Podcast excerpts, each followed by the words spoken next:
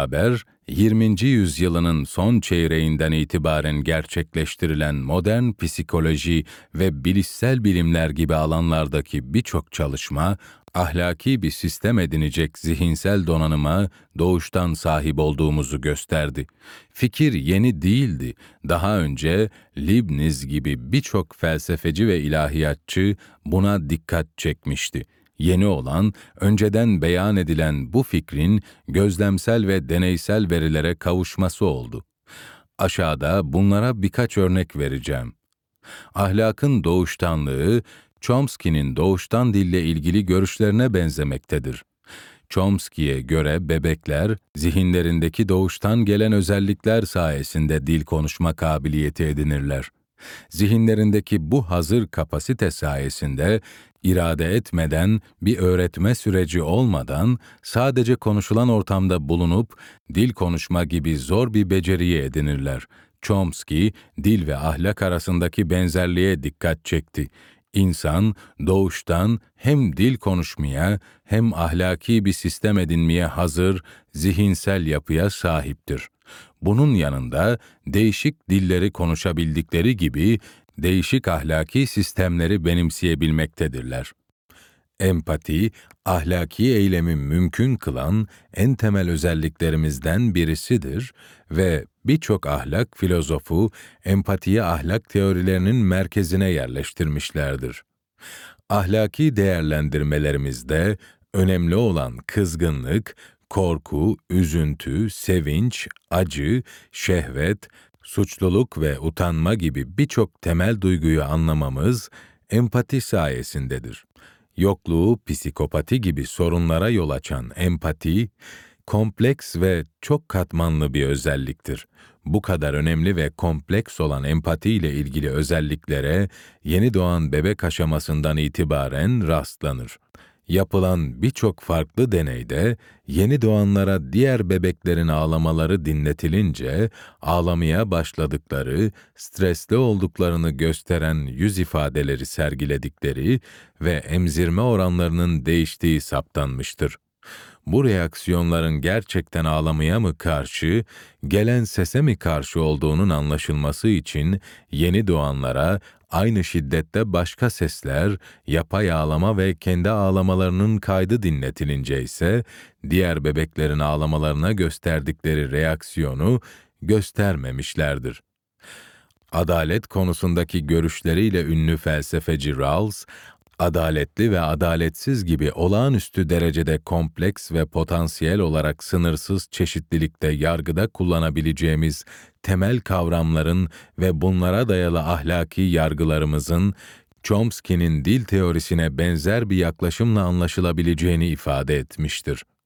İyinin ödüllendirilmesinin ve kötünün cezalandırılmasının adalet kavramı açısından önemli bir yeri olduğu düşünülerek bebeklerin bu hususlarda yargıda bulunmak için doğuştan bir kapasiteleri olup olmadığını test etmek için bazı deneyler yapıldı. Örneğin böyle bir deneyde 21 aylık bebekler iyi ve kötü kuklaların olduğu bir deney ortamında gözlemlendi.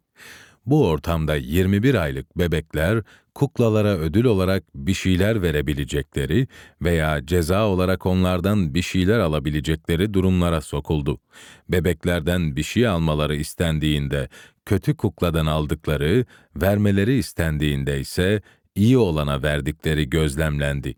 Diğer bir deneyde ise 8 aylık bebekler iyi kuklaya ödül verenleri bu kuklayı cezalandıranlara tercih ettiler. Daha da ilginci, kötü kuklayı cezalandıranları kötü kuklayı ödüllendirenlere tercih ettiler. Bloom bunlara benzer birçok deney sonucunun Freud, Piaget ve Kohlberg gibi ahlakla ilgili doğuştan özelliklerimiz olmadığını düşünen ünlü psikologların yanıldıklarını gösterdiğine dikkat çekmektedir. Bloom, iyi ve kötü algısının bir şekilde insanın varlığına içkin olduğu gözükmektedir der. Birçok felsefeci ve ilahiyatçı, ahlaki eylemlerin en önemli unsurlarından birinin iyi niyet olduğunu tespit etmiştir. 3 ve 4 yaşındaki çocuklarla yapılan başka bir deneyde, Çocukların niyeti göz önünde bulundurularak ahlaki değerlendirmeler yaptıkları saptandı. Niyeti değerlendirmek, bu yaştaki çocukların öğrenme süreciyle elde etmeleri beklenmeyecek kadar kompleks bir yargılamadır. Deneydeki çocuklar, kendilerine anlatılan hikayeleri dinlediklerinde, kasıtlı ve kaza ile yükümlülüklerini yerine getiremeyenler arasında rahatlıkla ayrım yapabildiler. Bunlar ve benzeri birçok deney, insanların zihinlerinde iyiyi ve kötüyü, doğruyu ve yanlışı, adaletliyi ve adaletsizi, kasıtlıyı ve kasıtsızı, iyi ve kötü niyeti ayırt eden, empati duyan ve sosyal değerlendirmeler yapabilen özelliklerin doğuştan hazır olduğunu göstermektedir. Bireylerin ahlakla ilgili doğuştan özelliklere sahip olduğu görüşü iki şekilde anlaşılabilir. Birincisi, ahlaki yargıların doğuştanlığı olarak nitelenebilir. Buna göre masumlara işkence kötü ve yanlıştır veya fakirlere yardım iyi ve doğrudur şeklindeki ahlaki yargılar tamamen doğuştan vardır. Bu pozisyonun yanlış olduğunu iddia etmiyorum. Fakat savunulması zor bir pozisyon olduğu kanaatindeyim. Kendi savunduğum pozisyon olan ikincisini ahlakın temellerinin doğuştanlığı olarak isimlendiriyorum. Buna göre iyi kötü, doğru yanlış, adaletli adaletsiz değerlendirmeleri yapmak ve empati, aldatanı saptamak, kasıtlı kasıtsız ayrımı yapmak gibi ahlakın temellerini oluşturan ahlaki değer ve eylemlerde önemli yeri olan unsurlar doğuştandır. Bildiğimiz hiçbir canlı türü insan gibi ayrıntılı bir ahlaki sisteme sahip değildir. İnsan zihniyle ilgili özel bir yapı olduğu anlaşılmaktadır. Doğuştan gelen yapımızın gereği olarak iyinin gerçekleşmesini isteriz ve ahlaki bir sistemi benimseriz. Ahlaki bir sistemin Allah inancı olmadan işlemesi elbette pratikte mümkündür. Bu yüzden birçok ateist oldukça ahlaklıdır. Ateistler ahlaki bir sistemi benimsediklerinde tüm insanlarda ortak olan doğuştan özelliklere, fıtrata uygun davranmış olurlar. Fakat bir ahlaki sistemin Allah inancı olmadan rasyonel temeli olamaz. Burada rasyonel temelle kastım ahlaki eylemi iyi olarak nitelemenin ve bu eylemi gerçekleştirmenin akılcı bir temeli olmasıdır. Nitekim birçok ünlü ateist filozof Allah olmadan iyi nitelemesinin ahlakın rasyonel temeli olmayacağını anlamışlardır. Allah olmadığında ahlaki değerlerin doğruluk değeri olmadığına, Nietzsche ve Sartre gibi ünlü ateist filozoflar bile dikkat çekmiştir. Nietzsche'nin şu sözlerinden bu konudaki görüşünü anlayabiliriz. Ondan temel bir kavramı Allah'a inancı çekip aldığınızda bütününü mahvedersiniz. Artık zorunlu hiçbir şey elinizde kalmaz. Onun ancak Allah'ın varlığı doğruysa bir doğruluk değeri olabilir. O Allah'la ayakta durur, Allahsız çöker. Sartre ise şöyle demiştir. Tersine varoluşçu Allah'ın var olmamasını olağanüstü seviyede can sıkıcı bulur.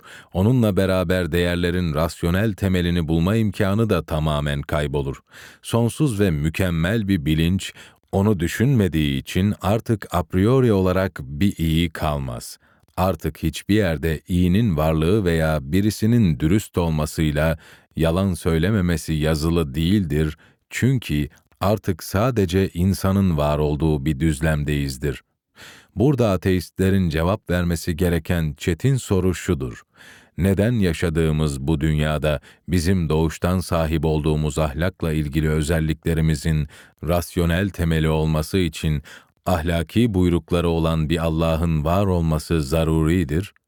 Soru şöyle de sorulabilir.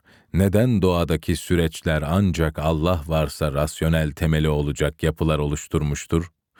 Doğal süreçleri, evrim ve benzeri, Allah'ın araçsal sebepleri, Allah'ın yarattığı ve yönlendirdiği sebepler olarak görenler için doğal süreçlerin bizi Allah'a yöneltmesi oldukça rasyonel bir beklentidir.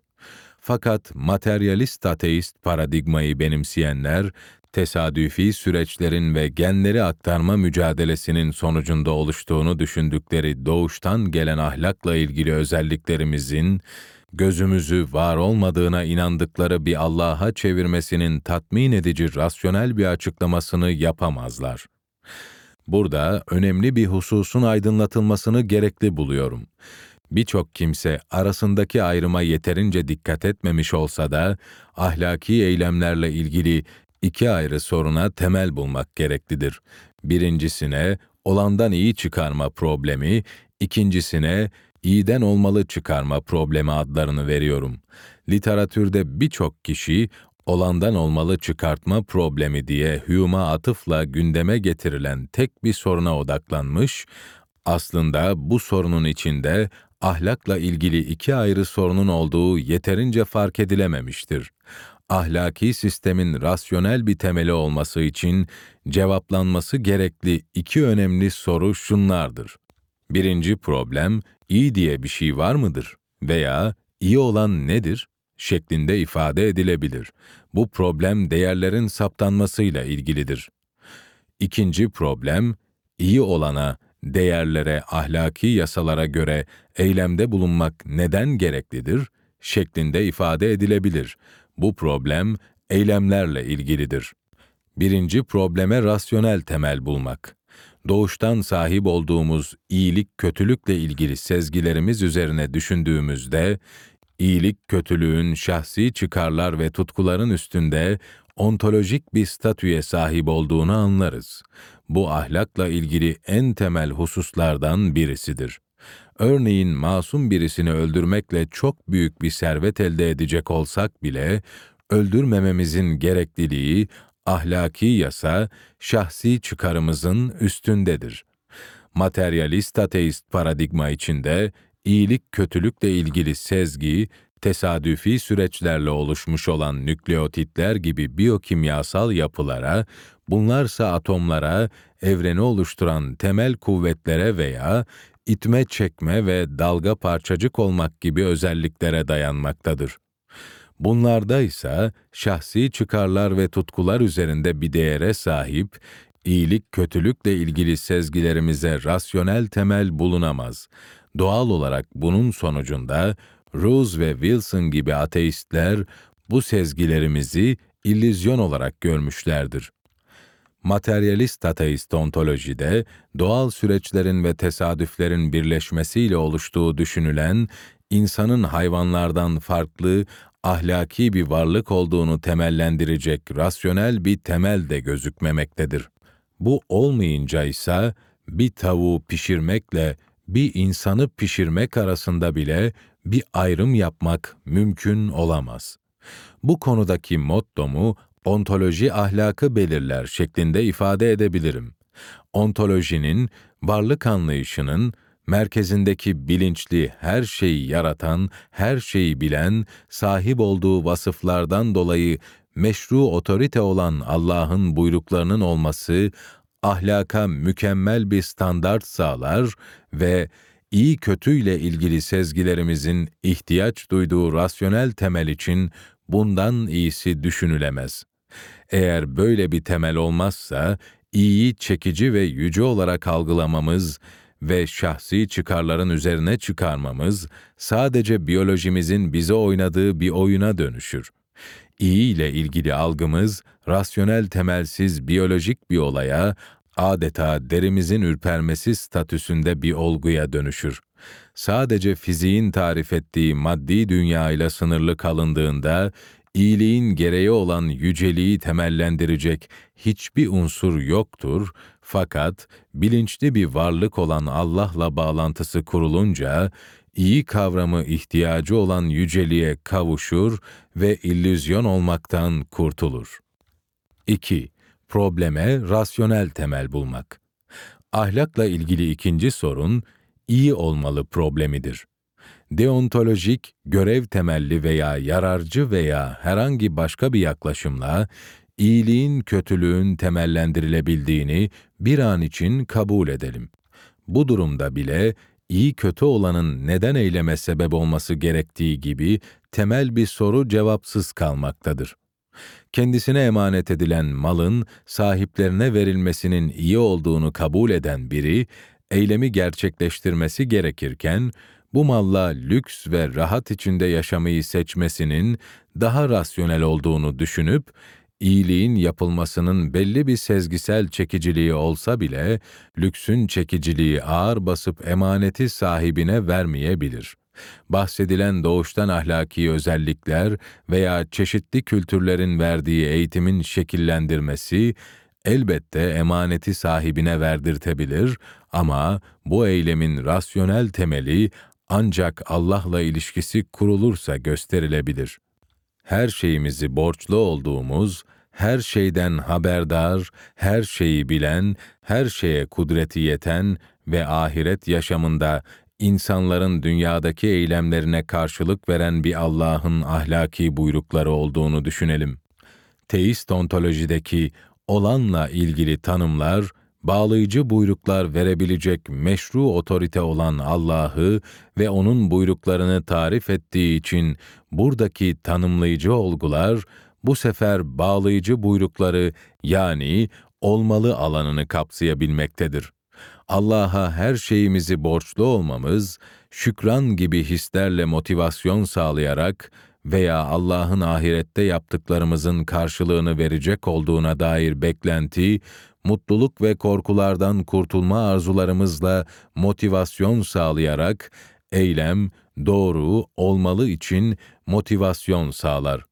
Benliğimize içe bakışla odaklanırsak, şükran, mutluluk ve korkulardan kurtulma duygularımızın bizim eylemlerimizde ne kadar belirleyici olduklarını rahatça görebiliriz. Allah'ın her şeyi bilen olması ve her şeye hakimiyeti, Allah'a güvenmemize, hiçbir insanın görmediği ve çıkarlarımıza en aykırı durumlarda bile ahlaki buyrukları yerine getirmemize rasyonel temel sunmaktadır. Teizm, meşru otorite sunarak ahlakın bağlayıcı özelliğine hem rasyonel hem motivasyonel hem de ahlaki doğuştan özelliklerimizle uyumlu bir temel sunmaktadır. İlaveten, otoriteye itaatle ilgili sezgilerimizin de doğuştan gelen özelliklerimizden biri olduğunu yakın dönemdeki bilimsel çalışmaların gösterdiğine dikkatlerinizi çekmek istiyorum. Ancak Allah'ın gerçek otorite olduğunu anlayan birçok alanda sahte otoritelere kulluktan kurtulur sahte otoritelere kulluktan uzak ve Allah'ın istediği gibi iyilikler gerçekleştirmeye çalıştığımız bir hayat yaşamak hedefimiz olmalıdır. Ontoloji ahlakı belirler şeklindeki motto, iyi olmalı problemini çözmeyi de sağlar. Taylor da Allah fikrini bir kenara bıraktığınızda ahlaki mecburiyet fikri anlamsız olur. Kelimeler aynen kalır ama manası kalmaz diyerek teizmin dışındaki sistemlerin ahlakın bağlayıcılık özelliğine rasyonel temel sunamayacağını dile getirmiştir. Materyalist ateizm, ahlaki yasaların gereği olan bağlayıcılığa rasyonel temel sunamayacağı için ahlaki izafiyetçiliğe yol açacak bir ahlak felsefesini belirler. Teist varlık anlayışının, ontolojinin merkezindeki Allah, geri kalan varlıklarla mukayese edildiğinde onların ontolojik statüsünün Allah'a göre çok düşük olduğu gözükür. Bu yüzden teizm Allah'ın buyrukları yanında tüm varlıklardan gelen taleplerin, çıkarların ve tutkuların önemsiz olduğu bir ahlak sistemi sunmaktadır. Başkalarının taleplerine, çıkarlarımıza ve tutkularımıza rağmen ahlaki gereği yerine getirmemiz gerektiğini söyleyen doğuştan ahlaki özelliklerimiz ancak teizm doğruysa illüzyon olmaktan kurtulur. Hem doğuştan ahlakla ilgili özelliklerimizin hem rasyonalitemizin yaratıcısının aynı Allah olduğunu hatırlayalım. O zaman Allah'ın ancak kendisinin buyrukları varsa, doğuştan ahlakla ilgili özelliklerimizi rasyonel temel bulacak şekilde yaratmış olması, insanları kendisinin ahlaki buyruklarına uyacak şekilde yaratmış olması demektir. Allah'ın ahlakla ilgili buyruklarının insanlara ulaşması için en uygun yol, hatta tek alternatif dinlerdir. Teker teker insanlara Allah'ın buyruklarının özel vahiy gibi bir vasıtayla ulaşmadığını hepimiz mevcut durum olarak biliyoruz. İnsanların Allah'tan gelecek ahlaki buyruklara göre yaratılmış olması ve Allah'tan ahlaki buyrukları ulaştırma hususunda dine bir alternatifin gösterilemeyecek olması, insanın ahlaki buyrukları olan dinlere uyacak şekilde yaratıldığı anlamına gelmektedir. Bu insan fıtratının dine göre biçimlendirilmiş olması anlamını taşımaktadır. Allah'ın insanların yaratılışına, fıtratına yerleştirdiği özelliklerin dini gerektirmesi, Allah'ın gözlerimizi dine çevirdiği anlamını taşır ve Allah'ın gönderdiği din olması gerektiği görüşünü, Allah'ın din göndermediği görüşünden daha rasyonel kılar. Doğuştan ahlaki özelliklerimiz adeta üstünde kilit olan bir kapıya benzer ve bu kapıyı açacak anahtar Allah'ın buyruklarının varlığıdır. Sonuçta içimizdeki iyi ile ilgili çığlığı ancak Allah'tan gelen din aracılığıyla Allah'la irtibat kurarak ve o dinle gelen ahlaki buyrukların gönülden uygulayıcısı olarak cevaplayabiliriz. İyiliğin Allah'la ilişkisiyle ilgili Platon'un Etifron diyaloğuyla 2500 yıl kadar önce felsefenin gündemine gelmiş ve sonra birçok felsefeci tarafından tartışılmış olan bir ikilem hakkındaki görüşümü de açıklamak istiyorum. Bu ikilem, bir şey ahlaken iyi olduğu için mi Allah tarafından sevilir, emredilir, yoksa Allah sevdiği, emrettiği için mi ahlaken iyidir şeklinde ifade edilebilir. İkilemin bir tarafında Allah'ı sınırlandıran bir unsurun olup olmadığı sorun edilmektedir, diğer tarafında ise Allah'ın buyruklarının keyfi olup olmadığı sorgulanmaktadır. Teist birçok felsefeci ve ilahiyatçı gibi ben de bunun sahte ikilem olduğunu, üçüncü şıkkın mevcut olduğunu düşünüyorum. Buna göre Allah iyidir ve Allah sahip olduğu iyilik özelliğine uygun şekilde buyruklarda bulunduğu için Allah'ın egemenliğinin ve iradesinin kendi dışındaki bir unsurla sınırlandığı da Allah'ın buyruklarının keyfi olduğu da söylenemez. Allah'ın mükemmelliği Allah'ın varlığına içkin bazı sıfatlarının olmasını gerektirir ve bu sıfatlardan biri olan iyilik, Allah'ın buyruklarının ne olacağı hususunda etkili olur. Birçok Hristiyan felsefecinin düşüncesi de bu doğrultudadır. İslami gelenek içindeki mütezile okulunun, bir şey iyi veya kötü olduğu için Allah'ın onu emrettiğini söylerlerken, bunu Allah'ın doğasının özelliklerinin belirlediğini düşündükleri ve ikilemin birinci kısmından ziyade bahsedilen üçüncü şıkka yakın oldukları kanaatindeyim. Bu düşünürlere göre Allah kendisinden bağımsız bir ahlaki sisteme ne uygun hareket eder ne de rastgele ahlaki sistem emreder fakat Allah'ın ezeli sıfatları, ahlaki değerlerin ne olacağını belirler. Allah'ın kendi özelliklerine, sıfatlarına uygun hareket etmesi Allah için bir sınırlanma olarak düşünülemez. Örneğin Allah'ın çok yüksek derecedeki bilgisi Allah'ın sıfatlarından biridir. Allah bir şeyi buyururken bilgisinin de buyruklarında etkili olmasını kim Allah için bir sınırlama olarak kabul etmektedir? Peki o zaman Allah bir şeyi buyururken iyiliğinin de buyruklarında etkili olmasını niye Allah için bir sınırlanma olarak kabul edelim? Sonuçta Allah'ın buyruklarını Allah'ın sıfatlarıyla ilişkilendirmek rasyonel bir beklentidir ve Allah'ı iyi görüp ahlaki buyruklarını bununla ilişkilendirenler, Etifron ikilemini sahte bir ikilem olarak görmekte haklıdırlar. Sonsuz geriye gidiş hiçbir konuda olmadığı gibi burada da mümkün değildir ve Allah'ı iyiliğin nihai kaynağı yapmak en rasyonel yaklaşımdır. İyiliğin kaynağı için bilinçli, kudretli, iradeli ve mükemmel olan Allah'tan daha uygun bir alternatif gösterilemez. Allah'ın özellikleriyle iyiyi açıklamak, iyiliğe olabilecek en yüksek standardı vermek demektir. Ve doğuştan gelen ahlaki sezgilerimizin talebine bundan uygunu bulunamaz. Allah'ın fıtratımızda yerleştirdiği özellikler, sırf Allah'ın varlığı için değil, aynı zamanda iyi bir Allah'ın varlığı için habercidirler. Allah, kendi özelliği olan iyiliğe uygun şekilde ahlaki buyruklar emretmiştir ve böylece iyilik olabilecek en üst seviyede değere sahiptir.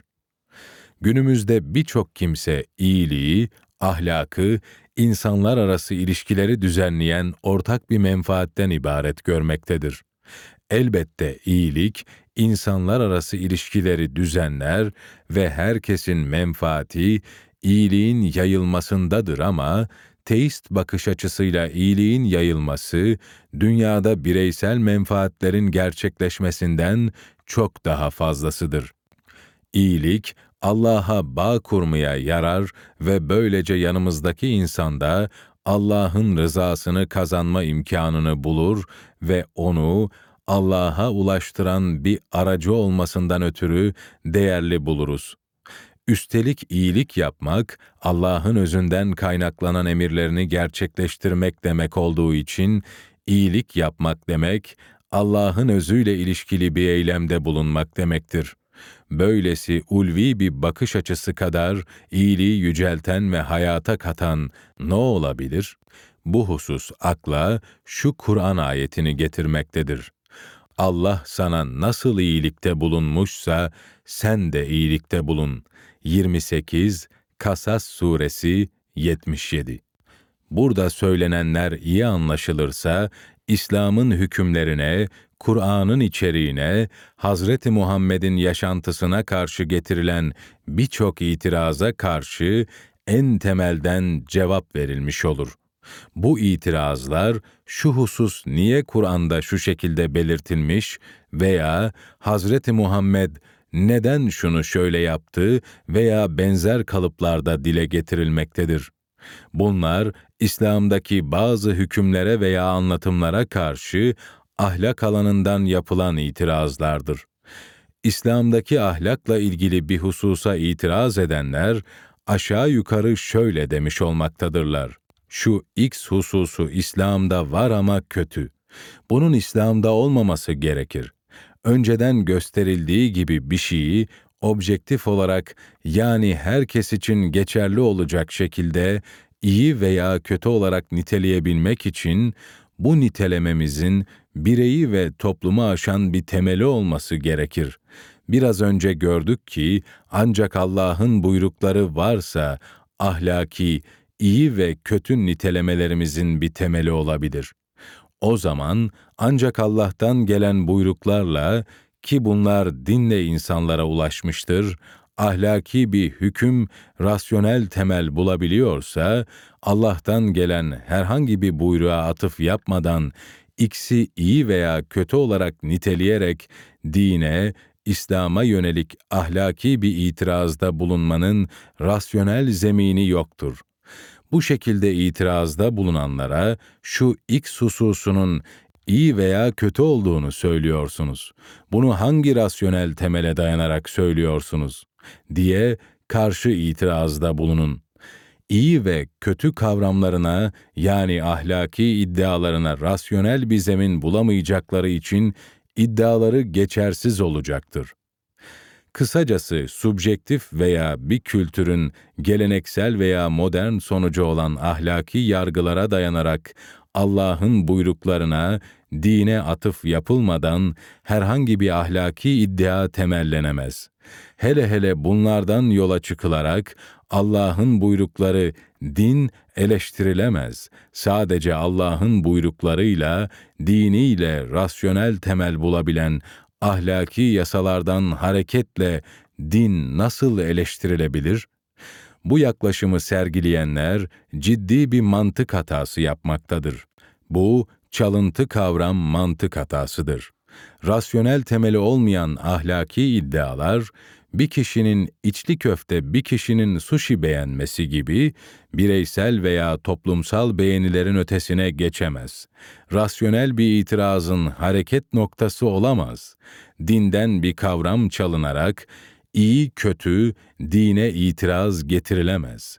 Bu yüzden İslam'ın içeriğine getirilen söz konusu ahlaki itirazların rasyonel temeli yani geçerliliği yoktur. Fakat bir dinin, İslam'ın da Allah'tan olup olmadığı tartışılabilir. Başka kitaplarımda ele aldığım bu konuya tekrara düşmemek için bu kitapta girmediğimi tekrar hatırlatmalıyım. Bu başlıkla ilgili olarak Allah'ın iyiliğin kaynağı olmasına karşın neden evrende kötülüğün var olduğu sorulabilir. Felsefede kötülük sorunu başlığıyla çok tartışılmış olan bu soruyu kısaca cevaplamaya çalışacağım. Kendi görüşlerimi ifade ederken felsefe tarihinde bu konuda yapılmış bazı yaklaşımlara da kısaca değineceğim. Bu sorunun bu kadar gündeme gelmiş olmasına şaşırmamamız gerekir.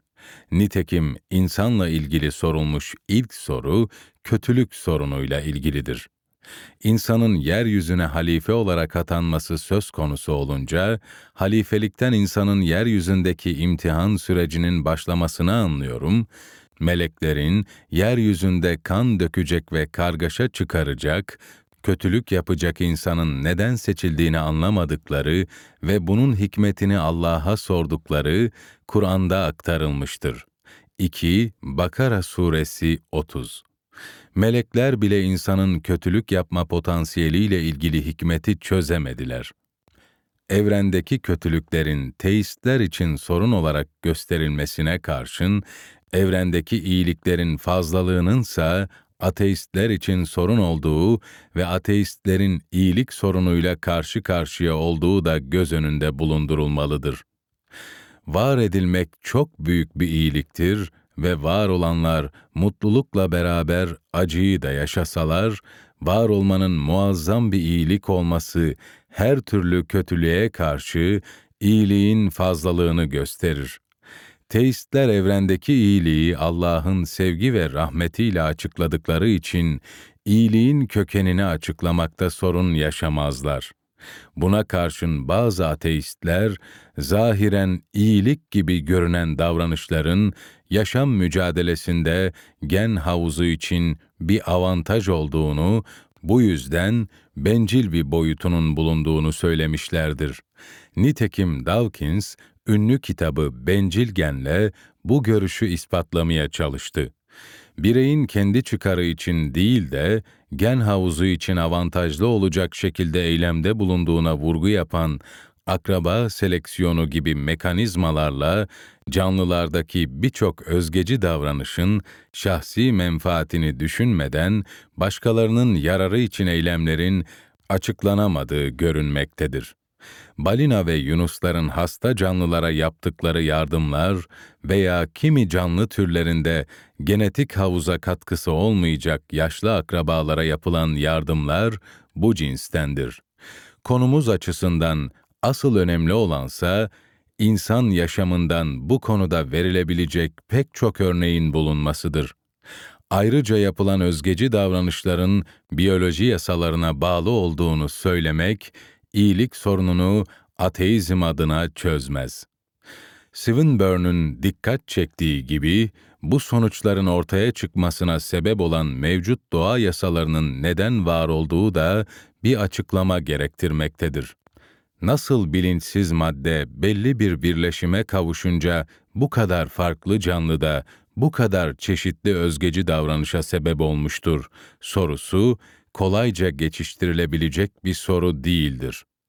Teizmin kötülük sorunuyla karşı karşıya olduğunu ileri sürenlere, ateizmin ise iyilik sorunuyla karşı karşıya olduğunun hatırlatılması gerekir.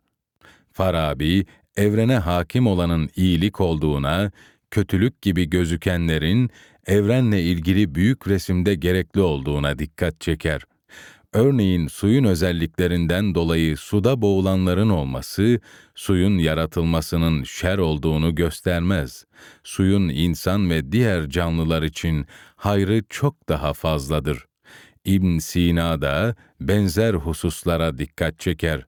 Ateşin özelliklerinden dolayı elbisesi yananın olabileceğini fakat ateşin yaratılmasının buna rağmen iyilik olduğunu ifade eder. Bu yaklaşımlara göre evrene hakim olan iyiliktir ve az kötülük için çok iyilik terk edilmez. Eğer edilirse, örneğin su ve ateş yaratılmazsa, asıl o zaman kötülük olur. İslam felsefecilerince ve daha sonra onlardan önemli etkiler alan Hristiyan felsefesinin önemli ismi Aquinas tarafından kötülüğün yaratılmadığı ve bir varlığının olmadığı, kötülük olarak adlandırdıklarımızın sadece iyiliğin eksikliği olduğu da ifade edilmiştir. Örneğin insanların ayaklarının varlığı ve yürüyebilmeleri iyiliktir, ayakların var olmaması veya ayakların yürüme fonksiyonunu eksik yerine getirmesi ise iyiliğin eksikliğidir ki birçok kişi bunlara kötülük der. Kimi zamanda canlıların doğalarındaki eksikliklerini giderme gayreti kötülük olarak nitelenenlerin ortaya çıkmasına sebep olmaktadır. Örneğin kediler açlıklarını gidermek için yakaladıkları kuşları öldürürler. Buna göre kötülük sorunu yoktur. İyiliğin eksikliği vardır ve insanın acizliğiyle dünyadaki imtihan durumu, iyiliğin her zaman tam olarak verilmemesinin sebebidir. Evrendeki acıların kötülük olarak nitelenen özellikle acılardır, sebebini anlamada, insan olarak manevi açıdan gelişmeye olan ihtiyacımızı idrak etmek ve çekilen acıların bizim manevi yükselişimizde oynadığı rolü kavramak da önemlidir. Nitekim ünlü felsefeci Hick bu hususa dikkat çekmiştir. Manevi açıdan gelişimimizi gerçekleştirebileceğimiz ortam, doğa yasalarının ve başkalarının acılarına sebep olabileceğimiz veya acılarını hafifletebileceğimiz bir düzenin varlığını gerektirir. Böyle bir ortamda hem doğal hem de ahlaki kötülükler olmalıdır ki bireyler ahlaki seçimler yapabilsin ve ahlaki manevi yükselişleri mümkün olsun. Var olan kötülükleri açıklamak için felsefeciler ve ilahiyatçılar sıklıkla insanın özgür iradeye sahip olmasının yüksek seviyede bir iyilik olduğuna, bunun bedeli olaraksa insanın iyiliği seçmeyip kötülüğü tercih etmesinin mümkün olduğuna dikkat çekerler. Özgür iradeye sahip olmak, hırsızlığı dürüstlüğe tercih edenlerin olmasına ve bu gibi yollarla kötülüğün ortaya çıkmasına sebep olur. Fakat özgür irade, başkalarıyla imkanlarını paylaşıp onların acılarını dindirmeye çalışan erdemli insanların yaptıklarının değerli olmasının da sebebidir. Firavun'u Firavun yapan özgür iradesi olduğu gibi, Musa'yı Hazreti Musa yapan da özgür iradesidir. Swinburne, özgür iradeyle gerçekleştirilen eylemlerin ahlaki yasalara uygun olabilmesi için insanların eylemlerinin sonuçlarını bilmesi gerektiğini söyler. İnsanların eylemlerinin sonuçlarını bilmesi ise ancak düzenli yasaların olduğu bir evrende mümkündür. Evrenin bu yapısınınsa doğal kötülüklerle alakası vardır. Swinburne'e göre insanların özgür iradeli varlıklar olması ve gerçekleşecek daha büyük iyilikler için gözlemlenen kötülüklere müsaade edilmesi ahlaki açıdan sorun teşkil etmemektedir. Stamp ise Allah'ın kötülüklere izin vermesinin nedenini insana özgür iradesinin yıkıcı etkilerinin ancak böyle gösterilebilecek olmasına bağlar ve insanın özgür iradesinin yıkıcı etkilerini tek başına düzeltemeyeceğini ifade eder.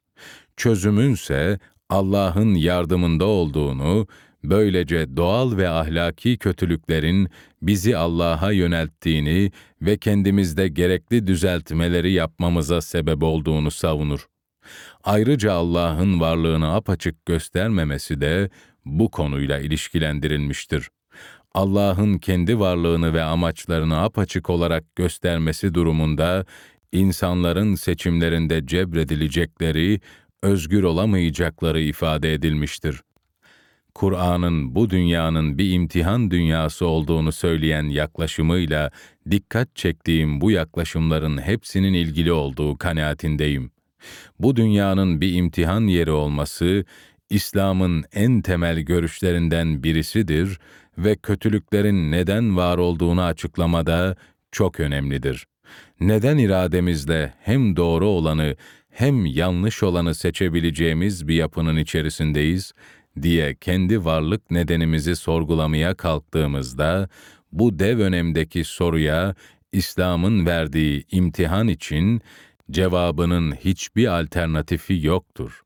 Allah'ın neden imtihan ettiğini sorgulayanlar olmaktadır ama bunlara eğer Allah iyi ve kötü arasında tercihte bulunabileceğimiz bir dünyayı bizi imtihan etmek için yaratmadıysa niye yarattı veya Allah bizi imtihan ettiği için irademizle iyi ve kötü arasında tercihte bulunabileceğimiz bir dünyanın içinde olduğumuz açıklamasına karşı alternatif açıklamanız nedir sorularını sorduğumda İslam'ın imtihan için açıklamasına alternatif bir açıklama sunamadıklarına defalarca tanık oldum.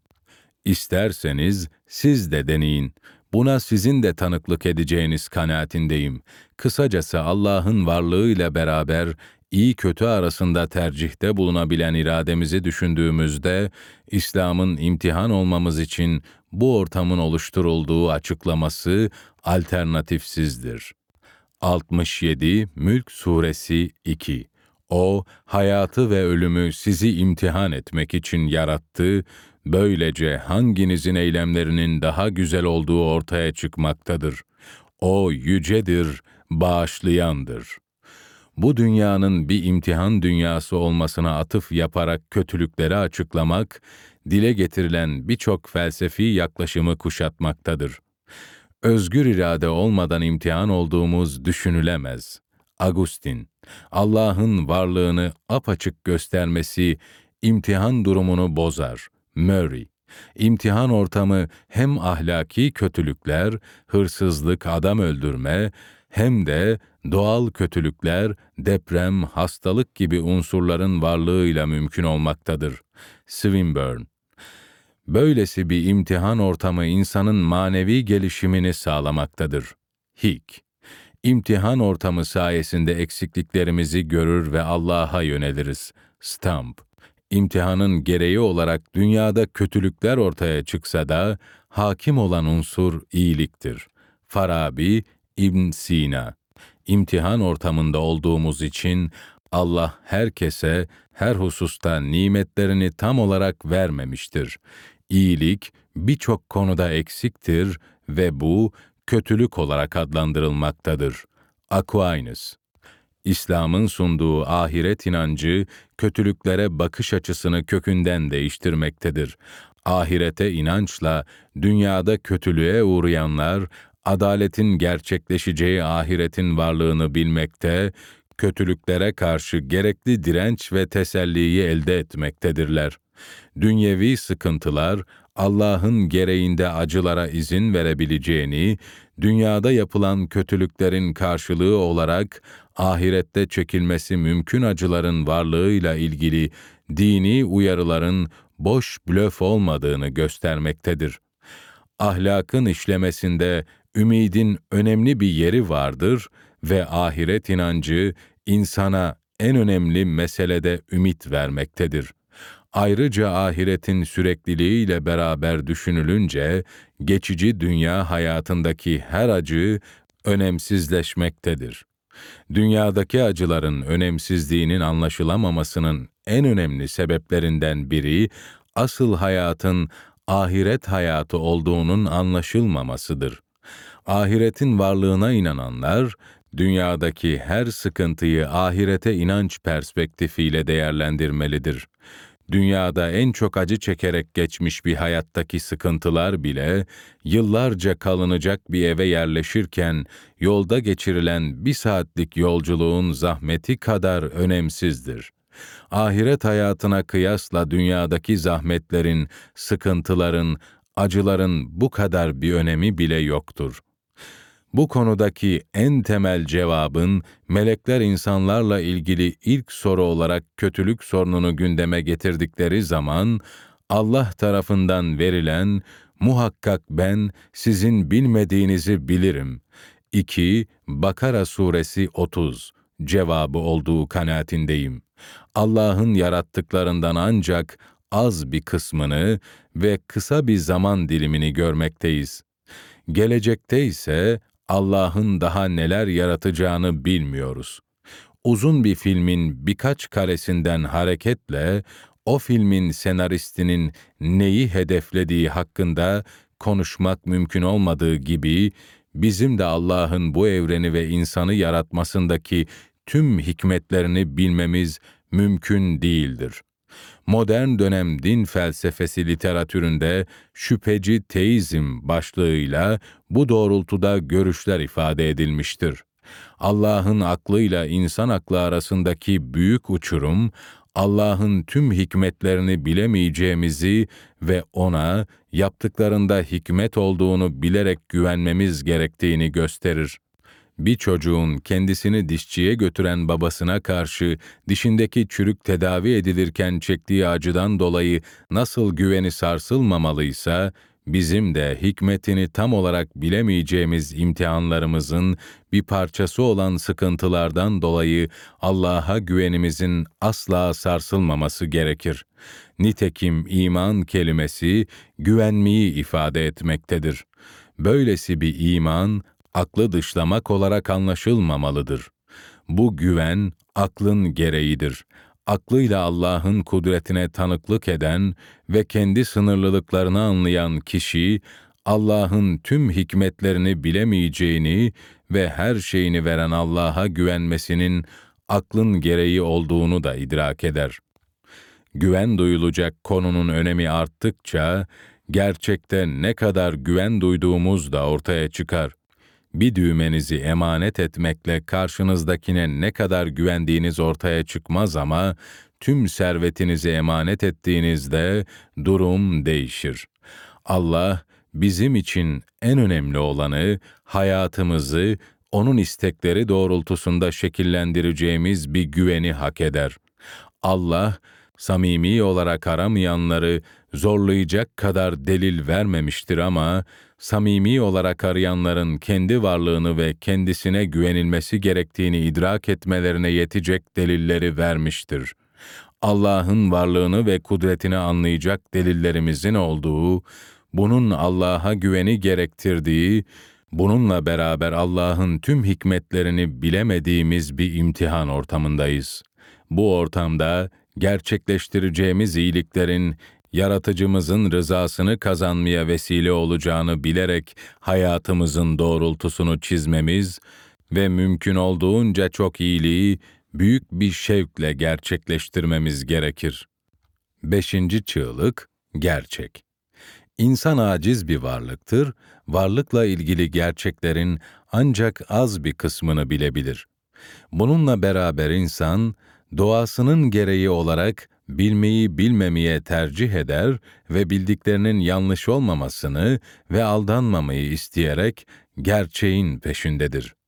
Aristo, bütün insanlar doğalarının gereği olarak bilmek isterler diyerek, insan doğasının bu özelliğine binlerce yıl önce dikkat çekmiştir. Aquinas'a göre gerçeği bilmek doğal eğilimlerimizden birisidir. Daha önce dikkat çektiğimiz Nozik'in deneyim makinesi ve kavanozda beyin düşünce deneylerini bir daha hatırlayalım. Hazzı, güzelliği, sevgiyi zihnimizde aldığımız fakat bunların objesinin gerçek olmadığı bu düşünce deneylerindeki durumda gerçekliğin eksikliğini tüm haz, sevgi, güzellik duygularına rağmen iğrenç bir durum olarak görürüz. Gerçeğin bilgisine sahip olmak, aldanmamak, hayatımızın rotasını çizerken fıtratımızın en güçlü çığlıklarından birisidir. İnsan için bildiklerinin gerçek olmasının önemi apaçıktır. Bunun yanında neyin gerçek olduğu ve gerçeği gerçek yapanın ne olduğu felsefede uzun tartışmalara sebep olmuştur. Gerçeğin ne olduğunun açıklanması ancak felsefi bir sistemin içinde mümkün olabilmektedir. Bu konuyu açıklamada özellikle üç teoriye atıf yapılır. Gerçeği karşılık gelme olarak açıklayan teori, bunlar arasında en ön plana çıkandır. Buna göre gerçek, düşündüklerimizin ve ifadelerimizin var olana olduğu gibi karşılık gelmesidir. Gerçeği tutarlılık açısından açıklayan teori, gerçeği düşündüklerimizin ve ifadelerimizin birbiriyle ve bütünle tutarlı olmaları açısından tarif etmektedir. Gerçeği pragmatizm açısından açıklayan teori, gerçeği düşündüklerimizin veya ifadelerimizin sonuçları, yararlı olmaları, çevreye uyum sağlatmaları açısından tanımlamaktadır. Bu üç teorinin detayına girmeyeceğim, alt sınıflamaları da mevcuttur. Her ne kadar bu teorileri birbirlerine karşı konumlandıranlar olsa da, bu üç teorinin birbirlerini tamamlayıcı yönlerini vurgulamanın ayrıştırmadan daha isabetli olduğu kanaatindeyim. Elbette gerçek olan düşünce veya ifadelerimizin karşılık geldiği, düşünce ve ifadelerimizden bağımsız bir hakikat olmalıdır. Elbette gerçek olan düşünce ve ifadeler birbirleriyle ve bütünle tutarlı olmak zorundadır. Elbette gerçeğin bilgisine ulaşmamız bir fark oluşturacak, yaşamımıza katkıda bulunacak, böylece pragmatik olarak da karşılığı olacaktır. Karşılığı olan, birbiriyle ve bütünle uyumlu, aynı zamanda pragmatik olan gerçeklere ulaşmak ruhumuzun çığlığıdır. Ruhumuz birçok konuda gerçeğe ulaşmayı ve aldanmamayı arzular ama her gerçek bizim için eşit önemde değildir. Bir konunun bizim için önemi arttıkça o konuda gerçeğe ulaşmanın önemi de artar. Bu kitap boyunca ele alınan bu hayatı nasıl yaşamalıyız konusunda gerçeği bilmek olabilecek en önemli gerçeklerle ilişkilidir. Bu olmak ve olmamak meselesiyle tek sermayemiz olan bu hayatın zamanını nasıl değerlendireceğimizle ilgilidir. Bu çok önemli konu, nasıl buraya geldik, neden buradayız ve nereye gidiyoruz gibi daha önce dikkat çekilen hususlardaki gerçeklerle alakalıdır. Tüm bu soruların cevabı ise Allah, ahiret ve dinle ilgili çok önemli hususlarda gerçek bilgiyi elde etmeye bağlıdır. Bu hususlarda gerçeğin peşine düşüp fıtratının gereğini yerine getiren kimsenin karşısına birbirine zıt iki tane kamptan engel çıkar. Bunların birincisi bilimcilik, ikincisi ise postmodern relativizmdir. Elbette bu iki kampın içinde de detaylarına girmeyeceğim, farklı görüşler vardır. Bilimcilik Bilim, din için sorun değildir, hatta bilimsel bilgi sağlıklı din anlayışının gelişmesi için gereklidir. Bunun yanında bilimcilik, bilimle karıştırılmamalıdır, ciddi bir sorundur. Bilimcilik, gerçeğin tek güvenilir kaynağı olarak bilimi, özellikle doğa bilimlerini gören yaklaşımdır. Bilimcilik modern dönemin önemli unsurlarından bilimsel devrimi ve tetiklediği süreçleri gözlemlemenin neticesinde bilime verilen haklı değeri kullanarak haksız sonuçlara ulaşma çabasıdır. Bu yaklaşıma atıfla ateist ve agnostik dünya görüşlerini temellendirmeye çalışanlara sıkça rastlanır. Bilimci yaklaşımın ve pozitivizm gibi bazı felsefi görüşlerin etkisiyle dindarları bilim düşmanı olarak niteleyenler olmuştur. Oysa İbnül Heysem, Biruni, Newton, Mendel ve Maxwell gibi bilime çok önemli katkıları olan birçok dindar olarak nitelenebilecek bilim insanı, dini görüşleriyle bilim yapmak arasında hiçbir çelişki görmeden bilim dünyasında çok önemli başarılara imza attılar. Diğer yandan din adına konuşanların içinde kötü örnekler çok oldu, din başlığı altında gerçekle ilgisi olmayan birçok safsata dile getirildiği gibi bilim düşmanlığı da yapıldı. Fakat bu kötü örneklerden hareketle teist dinleri bilim düşmanı olarak nitelemek, felsefede korkuluk safsatası denilen mantık hatasına düşmek demektir. Korkuluk safsatasını işleyenler, karşıt görüşün gerçek fikrini göz ardı eder, onun yerine karşıt görüşün kötü veya abartılı örneklerine karşı sanki bu örnekler görüşün asıl temsilcileriymiş gibi eleştirilerini yöneltirler. Bilim bilginin tek güvenilir kaynağıdır cümlesi bile, yani bilimciliğin tarihi bile deney ve gözleme dayanmaz, yani bilimsel bilgi değildir. Bu, felsefenin bilim felsefesi ve epistemoloji dallarıyla ilgili bir iddiadır. Hem de yanlış bir iddiadır. Bilimcilik bilimsel metotla, deney ve gözlemle temellendirilemediği için kendi tarihine göre anti bilimseldir. Felsefenin ele aldığı birçok konuda etik, estetik gibi alanlarda bilim çözüm sunmaz. Zaten bilimin sınırlarının farkında olan bilim insanlarının ve bilim felsefecilerinin böyle iddiaları da yoktur. Bu kitabın odak sorusu olan bu hayatı nasıl yaşamalıyız sorusuna bilimin verebileceği bir cevap yoktur. Hayatı yaşarken ev inşa ederken, arabayla seyahat ederken, hastalıklara karşı aşılanırken, bilimsel bilgiden elbette faydalanılmalıdır. Fakat hayatın rotasının ne olması gerektiğini belirlemek, bilimsel bir konu değildir. Bu, bilim için bir eksiklik değildir. Kilogram ölçü olarak işe yarıyor diye gramerle ilgili sorunları kilogramla ölçmek veya etik yasalar birçok alanda çok yararlı diye kuantum teorisini etik yasalarla çözmek ne kadar hatalıysa bu hayatı nasıl yaşamalıyız konusunda gerçeğin ne olduğunun cevabını doğa bilimlerinden beklemek de o kadar hatalıdır. Bu kitapta ele alınan mutluluk, anlam, sevgi, iyi, güzel ve süreklilik konularıyla ilgili gerçeğe ulaşmakta doğa bilimlerinin katkısı çok sınırlıdır.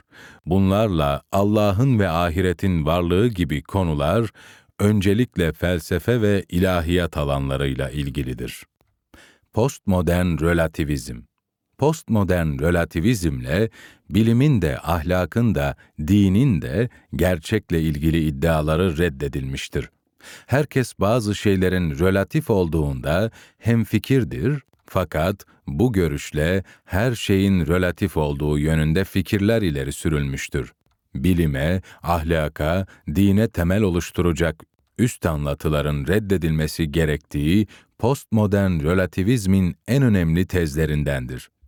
Bunların sadece toplumsal inşalar olduğu, toplumdan topluma ve kişiden kişiye değiştikleri, bu yüzden bunlarla ilgili objektif bir gerçeğe ulaştığımıza dair yargıların yanlış olduğu, bu görüş adına dile getirilmiştir.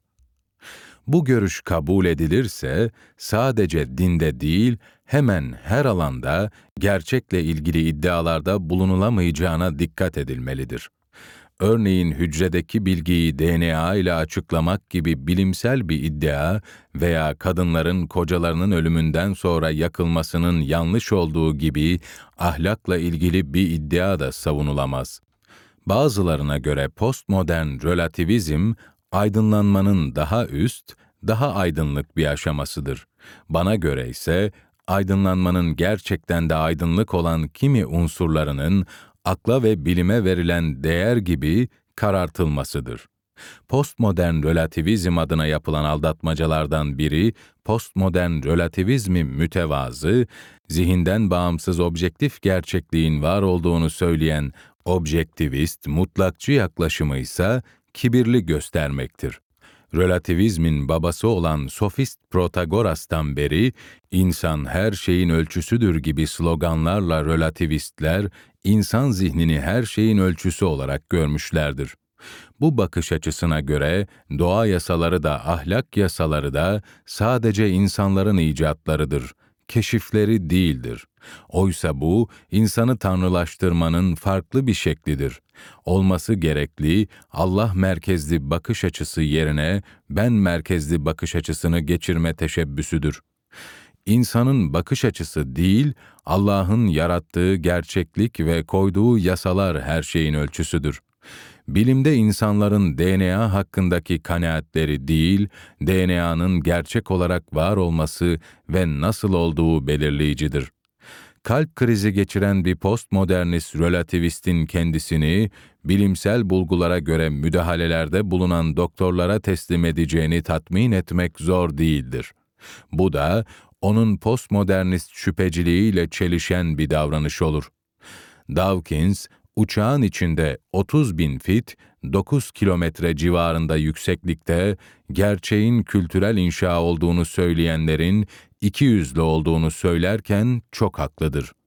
Uçakların yapımına ve kilometrelerce yükseklikte uçup hedeflerine varmaları gibi olgulara güvenip uçağa binmek, ancak bilimlerin objektif gerçeklere ulaştığı görüşü altında anlamlıdır. Gerçeklik, ondan korkup korkmadığımız, onu sevip sevmediğimiz, onu benimseyip benimsemediğimizden bağımsız olarak vardır. Gerçek, hiçbir kişiye, hiçbir topluma, hiçbir zevke, hiçbir felsefeye boyun eğmeden varlığını sürdürür. Ahlakta bazı Hinduların kocalarının ölümünden sonra karılarının yakılması gerektiğine dair kanaatleri değil, Allah'ın masum insanların öldürülemeyeceğine dair koyduğu yasa belirleyicidir. Sonuçta relativistlerin tanrılaştırdıkları insan değil, fakat Allah'ın yarattığı şekliyle gerçeklik ve koyduğu şekliyle yasalar, bunlar insan zihninden bağımsızdır, her şeyin ölçüsüdür. Allah, insan aklına gerçekleri keşfetme konusunda kabiliyet vermiştir, fakat bu, insanların gerçeği yarattığı, icat ettiği gibi kibirli relativist bir iddiadan çok farklıdır. Allah ölçüyü koyar, bu da mutlaktır ve Allah'ın ölçüyü koyduğu hususlarda insan ölçüyü belirleyemez. Sonuçta gösterilmeye çalışılanın aksine Allah'a mutlaklığı bağlayan görüş, haddini bilen mütevazı görüştür. İnsan aklına sahip olmadığı özellikler atfeden relativist anlayışlarsa hatalı ve kibirlidir. Allah'a bağlananlar, ölçünün kaynağı olarak Allah'ı gördükleri için mütevazıdır, diğer yandan Allah'tan olan ölçünün mutlaklığına inanırlar. Onlar için mütevazılığın ve mutlaklığın kaynağı aynıdır. Bilimcilikte olduğu gibi postmodern relativizmin tanımlanmasından başlayarak içinde olduğu ciddi çelişkiler kendini gösterir. İnsan aklının bilim, ahlak, din gibi alanlarda objektif gerçeklere ulaşamayacağını söylemek de insan aklıyla ilgili objektif gerçek olduğu düşünülen bir iddiada bulunmak demektir. Eğer bu iddia doğruysa, postmodern relativizm insan aklıyla ilgili objektif bir gerçeği tanımlıyor demektir ama diğer yandan bu durum postmodern relativizmin hatalı olduğunu göstermektedir postmodern relativizmin objektif gerçeklerin varlığını yok sayarak farklı fikirlerin ortaya konulmasına imkan sağladığı ve böylece hoşgörüyü desteklediği, bu yüzden benimsenmesi gerektiği iddiası da bir aldatmacadır. Bu iddiada ciddi bir çelişkiyi içinde barındırmaktadır. Çünkü bu iddianın sahipleri farkında olmasalar da bu görüşleriyle hoşgörünün olması gerekli objektif bir kural olduğunu savunmaktadırlar. Fakat o zaman objektif gerçekliğin varlığını yok saymak için kendileri objektif bir gerçeği, hoşgörünün gerekliliği savunarak çelişkiye düşmektedirler. Hoşgörünün önemini savunmak için objektif gerçekliği reddetmek değil, kabul etmek gerekir. Eğer objektif gerçek yok sayılırsa, ne Nazilerin ne de Çetniklerin katliamlarını eleştirebileceğimiz rasyonel bir zemin kalır. Masumları öldürmek yanlıştır, masumlara işkence etmek kötüdür ve soykırım yapılmamalıdır gibi ahlaki yasaların hepsi objektif gerçeklerin beyanıdır. Objektif gerçekleri reddetmek bu ahlaki yasaları savunamamak ve Nazilerle Çetniklerin katliamlarına hoşgörüyle bakılmasını teklif edenlere karşı çıkacak bir zemin bulamamak demektir. Hoşgörü güvenli limanını ancak objektif gerçeklerin içinde bulur. Hoşgörü için gerçeklik iddiasından vazgeçmek, ödenmesi gereksiz bir bedeldir. Relativizm her türlü kötü fikre ve ahlaki kötülüğe kapıyı ardına kadar açar. Tüm bunlardan korunmak için gerçeği keşfetmek ve ona referans vermek tek çaredir. İnsan aklının bir takım objektif gerçeklere ulaşmasının mümkün olduğunu gösteren bilim gibi faaliyetler de postmodern relativizmin hatalı olduğunu göstermektedir.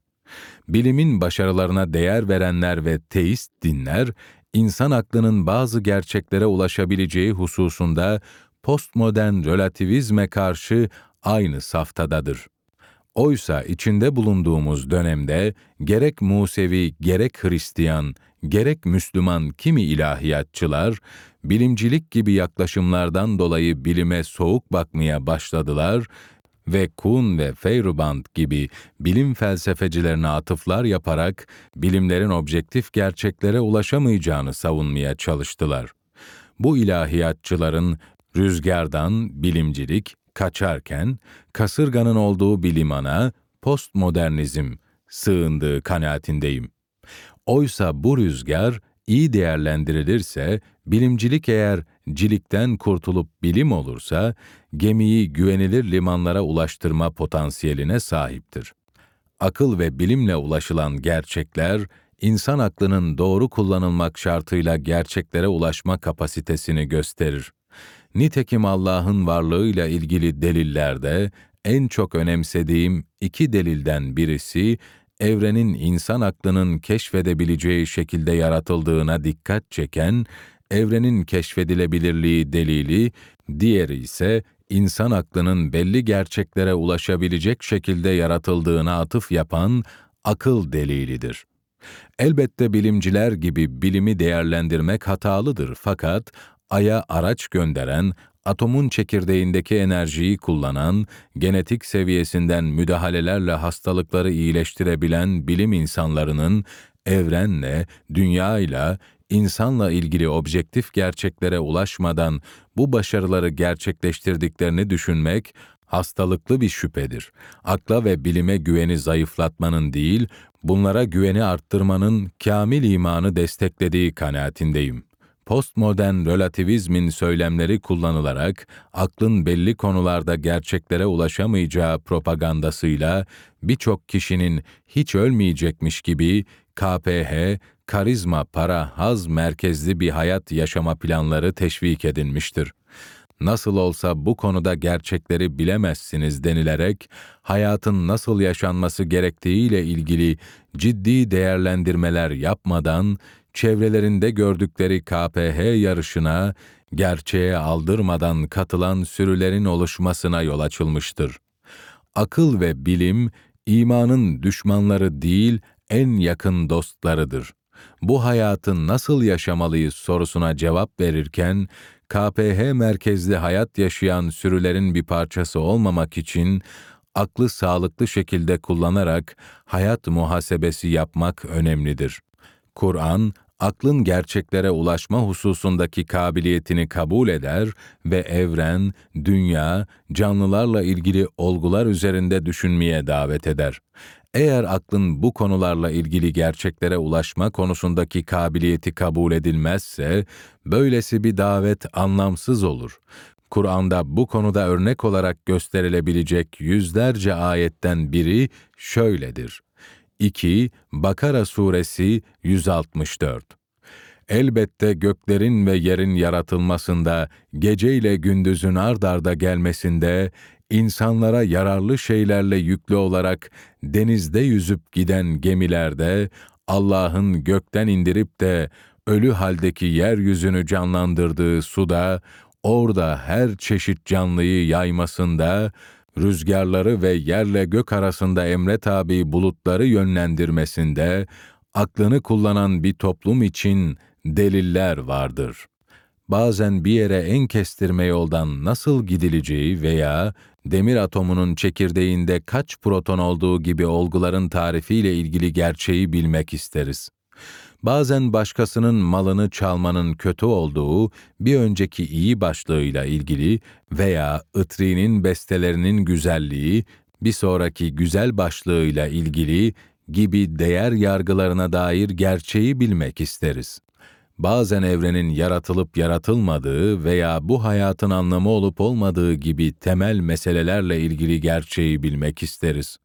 Tüm bunlarla ilgili gerçekleri bilebilmek için insan aklına belli bir derecede güven gereklidir. Bunun içinse aklın tesadüfi süreçlerin ürünü olmadığını, aklın bazı gerçekleri bilebileceğimiz donanımla Allah tarafından yaratıldığını bilmek önemlidir. İşin doğrusu, ateist ve agnostik düşünürlerin burada ele alınan hususlar içerisinde en çok bu hususa itiraz edecekleri kanaatindeyim. Daha önce ele alınan mutluluğun Allah'a ve ahirete inançla ilişkisine Feuerbach gibi ateist filozoflar bile dikkat çekmiştir. Birinci çığlık. Nietzsche ve Sartre gibi ateist filozoflarsa Allah olmadan ahlakın rasyonel temeli olamayacağını ifade etmiştir. Dördüncü çığlık. Fakat birçok ateist düşünür, akla ve özellikle de aklın en sofistike ürünlerinden biri olan bilimsel birikime atıf yaparak ateist görüşlerini temellendirmeye çalıştı ve çalışmaktalar. 20. yüzyılda etkili olmuş Marksist geleneğe bağlı ateistler ve en ünlülerinin Dawkins olduğu yeni ateistler bu hususta örnektir. İşin doğrusu postmodern relativizme atıfla ateizmi ve agnostisizmi savunanlar, ateist ve agnostiklerin içinde azınlıktadır. Hatta bunların sıkıştırıldıklarında bilimci yaklaşıma kaydığına da birçok kez tanık oldum. Ancak Allah tarafından yaratıldığı takdirde aklın gerçeklere ulaşma kapasitesine güvenilebileceği görüşü birçok ateist ve agnostik açısından korkunçtur. Allah hem evrenin hem zihnin yaratıcısı olduğundan Allah'ın evreni akla uygun, insan zihninin evreni anlayacak derecede akla sahip, ikisini ise birbirleriyle uyumlu yaratmış olduğunu düşünmek bir teist için gayet doğaldır. Bazı bilim insanları ve felsefeciler dikkat çektiğim bu hususu değişik ifadelerle dile getirdiler. Örneğin bilimsel devrimin mimarlarından Galileo, insan zihninin evrenle ilgili bazı gerçekleri anlamasını, aklın Allah tarafından bilinçli bir şekilde yaratıldığının bir delili olarak gördü. Kepler ise evrendeki her şeyi belli bir niceliğe bağlı olarak kuran Allah, aynı zamanda insan zihnine bu yapıyı anlayacak özellikleri vermiştir dedi. En temel konularda gerçeğe ulaşmanın mümkün olduğunu düşünebilmek için akla belli bir oranda güven gerekliyken, materyalist ateist felsefi sistemde bu güvenin temeli görülmemektedir. Ünlü biyolog Halden, zihinsel süreçler sadece maddenin hareketleriyle belirleniyorsa, bildiklerimizin gerçek olduğunu iddia edecek hiçbir zeminin olmadığını, hatta beynin maddi yapıda olduğu iddiasının doğru olduğunun bile savunulamayacağını ifade etti. Felsefeci Mark Steiner ise, zihinle evren arasındaki uyumun ateizm açısından oluşturduğu sorunu şöyle dile getirdi. İnsan beyniyle fiziksel dünyanın bütünü arasındaki uygunluk. Dünya, diğer bir deyişle kullanıcı dostu gözükmektedir. Bu, naturalizme, ateizme karşı bir meydan okumadır birçok kişinin modern dönemin ve modern felsefenin başlangıç noktası olarak kabul ettiği matematikçi, filozof ve bilim insanı Descartes, tüm bilgi ağacını temellendirirken bu hususa dikkat çekti.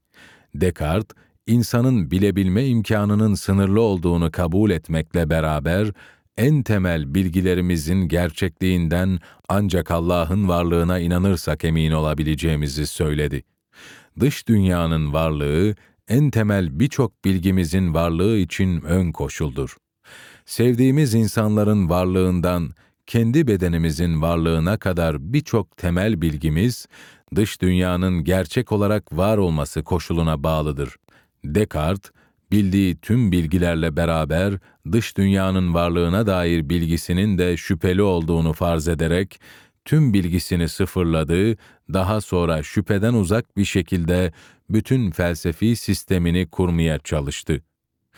Descartes önce en uç şüpheleri kabul ettiğinde bile düşünen bir varlık olarak kendi varlığından şüphe edemeyeceğini gördü ve düşünüyorum öyleyse varım diyerek ilk gerçek olarak kendi varlığını keşfetti. Sonra detaylarına burada girmeyeceğim, ontolojik delille mükemmel varlık olarak Allah'ın varlığını keşfetti. Daha sonra ancak Allah'ın varlığı kabul edilirse dış dünya gibi çok açık şekilde gerçek olarak algıladıklarımızdan şüphe etmeyebileceğimiz kanaatine ulaştı. Descartes'in yaklaşımını modası geçmiş bir yaklaşım olarak değerlendirenler vardır, fakat bu yaklaşıma karşı tatmin edici bir cevabın verilmesi hiç de kolay değildir. Descartes şöyle demiştir. En zeki insanlar da istedikleri kadar bu sorun üzerinde düşünebilirler. Allah'ın varlığını kabul etmedikleri takdirde bu şüpheyi giderecek hiçbir neden gösterebileceklerini sanmıyorum. Öncelikle yukarıda sunduğum kabul ettiğim ilke olan çok açık ve seçik şekilde anladığımız şeylerin doğruluğu ancak Allah varsa güvenilirdir, Allah'ın mükemmel varlık olması sayesinde güvenilirdir, bizde olan her şey ondan olduğu için güvenilirdir.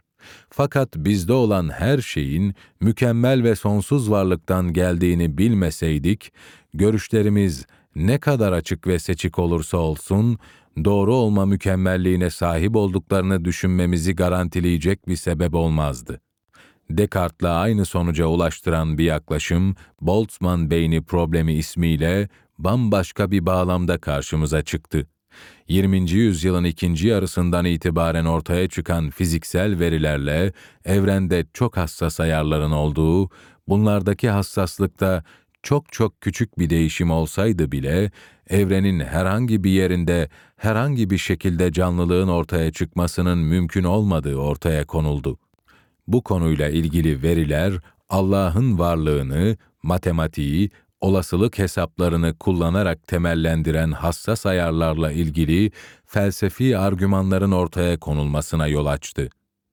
Penrose, sırf evrenin mevcut durumunun oluşumu için gerekli düşük başlangıçlı entropinin rastgele ortaya çıkmasının olasılığını onun üzerine 10 üzeri 123 tane sıfır yazılacak şekilde bir olasılık olarak hesapladı. Bu öyle düşük bir olasılıktı ki onun üzeri iki üslü yazmayıp tek üslü yazmaya kalksak, bunun için bu sayının üstündeki her rakamı bir atom altı parçacığının üzerine yazsak, evrendeki atom altı parçacıkların sayısı bile bu olasılığın yazılmasına yetmez. Hassas ayar argümanlarına cevap vermek için en çok başvurulan yollardan biri, içinde bulunduğumuz evren dışında birçok, bazıları sonsuz demiştir, evren olduğunu farz eden çoklu evrenler senaryolarını kabul ederek mevcut çok çok düşük olasılıkların gerçekleşmesini bu geniş kümenin sunduğu olanaklardan faydalanarak rastgelelikle açıklamak oldu. Eğer içinde olduğumuz evrendeki hassas ayarlar düşük entropili başlangıç gibi çoklu evrenler içindeki olasılıklardan birinin rastgele gerçekleşmesiyle açıklanmaya kalkılırsa, karşımıza çok ilginç bir paradoks çıkar. O zaman kaotik bir yapının ve maksimum entropinin termodinamik dengenin hakim olduğu çoklu evrenlerin içinde rastgele şekilde çok dar bir alanda, örneğin birkaç metrekare bir alanda, çok az bir zamanda, örneğin birkaç yıllık bir zaman içinde ortaya çıkan tek bir zihin, Boltzmann beyni olup, mevcut hafızamıza mevcut genişliği ve uzun zamanıyla evren algımıza sadece illüzyon olarak sahip olmamızın olasılığı, gözlenen hassas ayarlarıyla milyarlarca ışık yılı genişliğinde ve milyarlarca yıllık evrenin gerçek olarak var olmasından çok daha yüksektir. O zaman evreni Allah'a atıf yapmadan çoklu evrenler ve rastgelelikle açıklamaya kalkan birisi, farkında olmadan evren ve zaman algısı illüzyon olan bir Boltzmann beyni olmasının en muhtemel görüş olduğu bir paradigmayı benimsemiş olur. Bu da gösteriyor ki Allah'ın varlığını inkar etmek, herhangi bir bilgiye gerçek olarak ulaşabilmenin mantıksal temelinin olmadığı, her şeye en üst seviyede bir şüpheyle illüzyon olarak bakmayı gerektiren bir paradigmayı benimsemeye götürmektedir. Descartes'in salt felsefi meditasyonla dikkat çektiği husus, fizikte ortaya çıkan hassas ayarlar üzerine tefekkür ederken farklı bir şekilde karşımıza çıkmıştır. Yakın dönemde gündeme gelen Platinga'nın naturalizme karşı evrimsel argüman diye anılan çalışması da bu konuyla ilgilidir. Platinga, Dawkins gibi ünlü ateistlerin iddialarının tersine evrim görüşüyle teizmin değil, asıl materyalist ateizmin uzlaşamayacağını söyledi. Platinga, materyalist ateist evrim anlayışına göre gerçeğe ulaşacak güvenilir zihinsel yeteneklere sahip olmamızın beklenmesi için hiçbir neden olmadığını ifade etti. Çünkü materyalist ateist evrimcilerin yaklaşımlarına göre evrimin mekanizmalarının sadece bu dünyaya uyum sağlayanı, yaşayabileni ve üreyebileni seçmesi beklenmektedir. Fakat bu anlatımın içinde gerçek bilgiye ulaşabilecek güvenilir zihinsel yeteneklerin ortaya çıkmasını beklenir kılacak hiçbir unsur yoktur. Diğer yandan teistler, insanların gerçeğe ulaşabilecek şekilde zihinsel yeteneğe sahip olmasını umacakları bir paradigmaya sahiptirler, çünkü Allah, kudretini, bilgisini ve sanatını takdir edebilecek şekilde insanları yaratmıştır. Materyalist ateist bir evrim anlayışını savunanlarsa, akıl yürütme süreçlerimize güvenilebileceğini kabul edemeyecekleri için ateizmin veya evrimin doğruluğu dahil herhangi bir gerçeklik iddiasında bulunamazlar. Platinga bu yaklaşımıyla materyalist ateist, Platinga naturalizm ifadesini kullanmaktadır, bir yaklaşımla beraber evrim teorisinin savunulmasının birçok kişinin hiç beklemediği şekilde kendini çürüten bir yaklaşım olduğunu göstermeye çalıştı. Bu argümanla bilimle ve evrim teorisiyle materyalist ateist görüş arasında uyum olduğu bazılarınca zannedilse de bilimle materyalist ateist görüş arasında derin bir uyumsuzluk olduğunu, çünkü materyalist ateist görüşün aklı ve onun ürünü olan bilimi güvenilmez kılan, kendini çürüten unsurları içinde taşıdığını dile getirdi. Bahsedilen bu yaklaşıma en çok itiraz, gerçek olana inancın, yaşamayı ve genleri aktarmayı daha muhtemel kılacağı, bu yüzden doğal seleksiyonun gerçek inançları seçtiği şeklinde yapılmaktadır. Fakat materyalist açıdan olaya bakarsak, davranışlarımıza sebep olan beynimizdeki nöronlardan oluşmuş yapılardır. Bu nöronlardan oluşmuş yapılar, biyokimyasal yapıları sebebiyle davranışlara sebep olurlar, zihindeki düşüncenin içeriğinin ne olduğu, gerçek mi, yanlış mı olduğu önemsizdir. Bambaşka bir zihinsel içeriğin aynı biyokimyasal yapıya karşılık geldiğini farz edelim. O da aynı davranışa sebep olacaktır çünkü davranışa sebep olan biyokimyasal yapı, sahip olduğu içerik gerçek veya yanlış bir bilgiye karşılık gelip gelmediğine bağlı olmadan davranışa etkide bulunmaktadır. Materyalist ateist evrim görüşünde gerçek bilginin seçimini beklenir kılacak veya insan zihni için farklı bir perspektif sunacak hiçbir unsur yoktur. Doğal seleksiyon, canlı için gerçek bilgiyi değil, yaşatan biyokimyasal yapıyı seçer. Asıl yürütme faaliyetinin planlanmamış ve tesadüfi bir doğal seleksiyon süreciyle oluştuğunu savunan bir materyalist ateist, sıradan bir akıl yürütme faaliyetinin gerçekliğini bile savunamaz duruma gelir.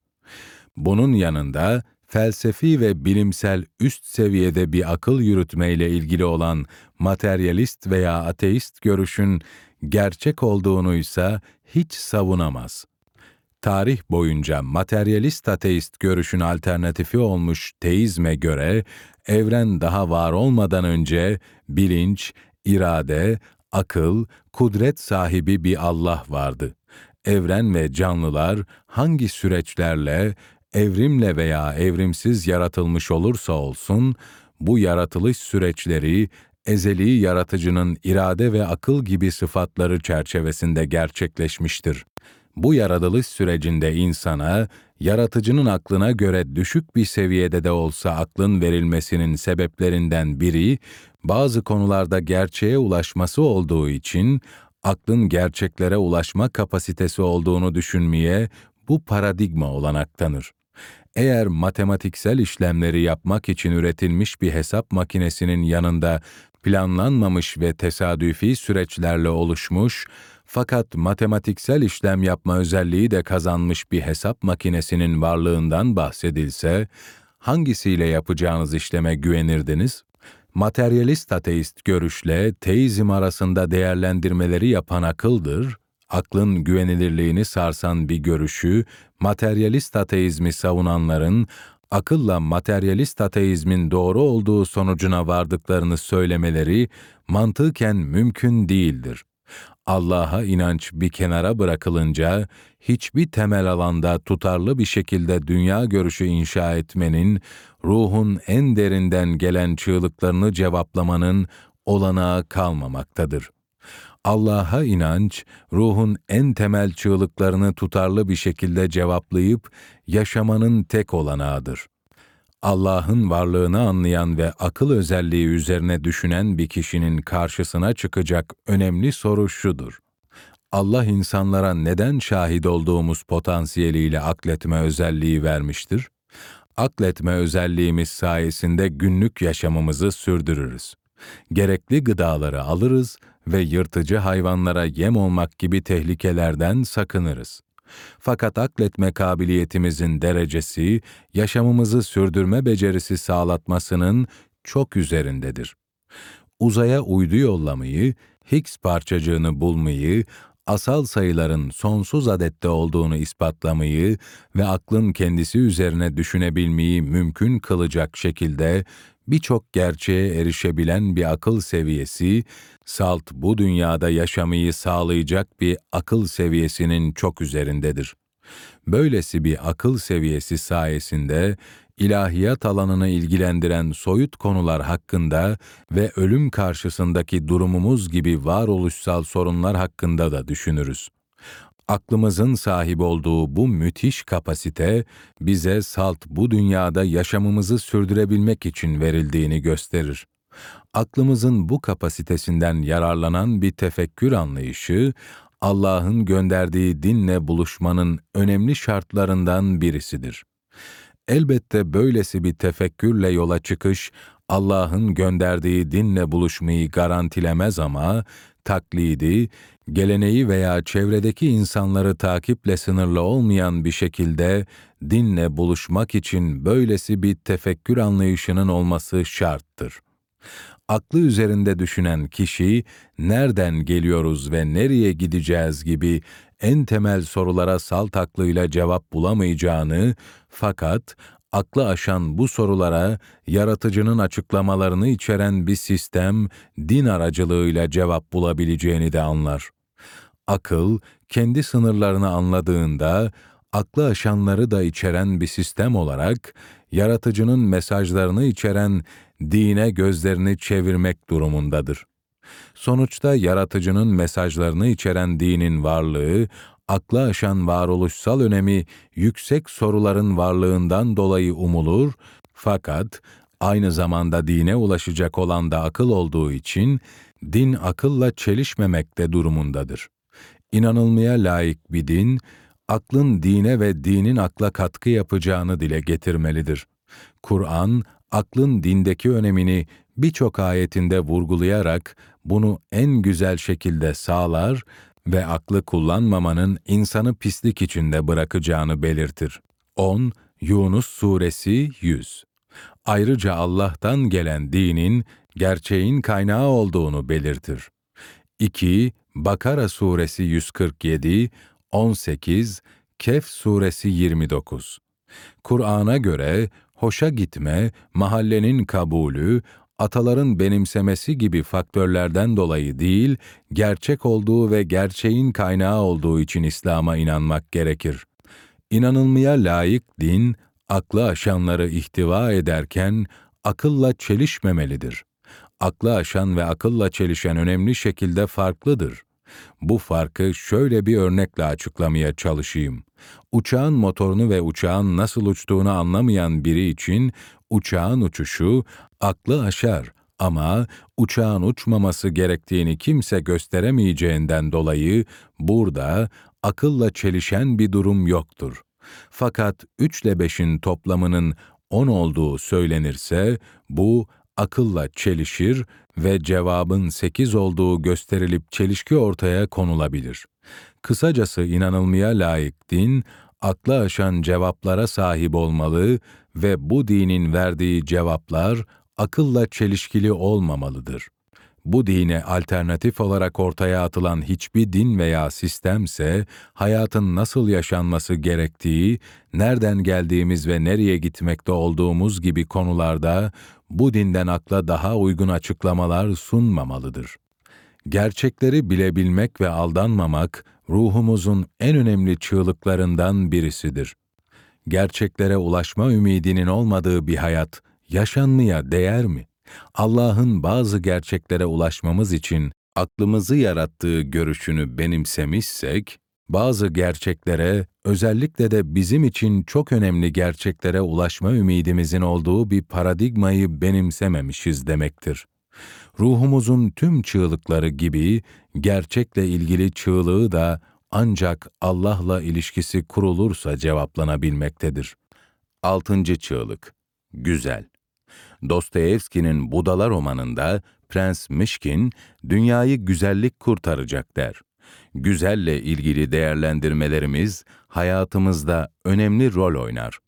Beğendiklerimizi, kendimiz ve sevdiklerimiz için istediklerimizi, elde etmeye çalıştıklarımızı belirtmek için güzel kavramını sıkça kullanırız.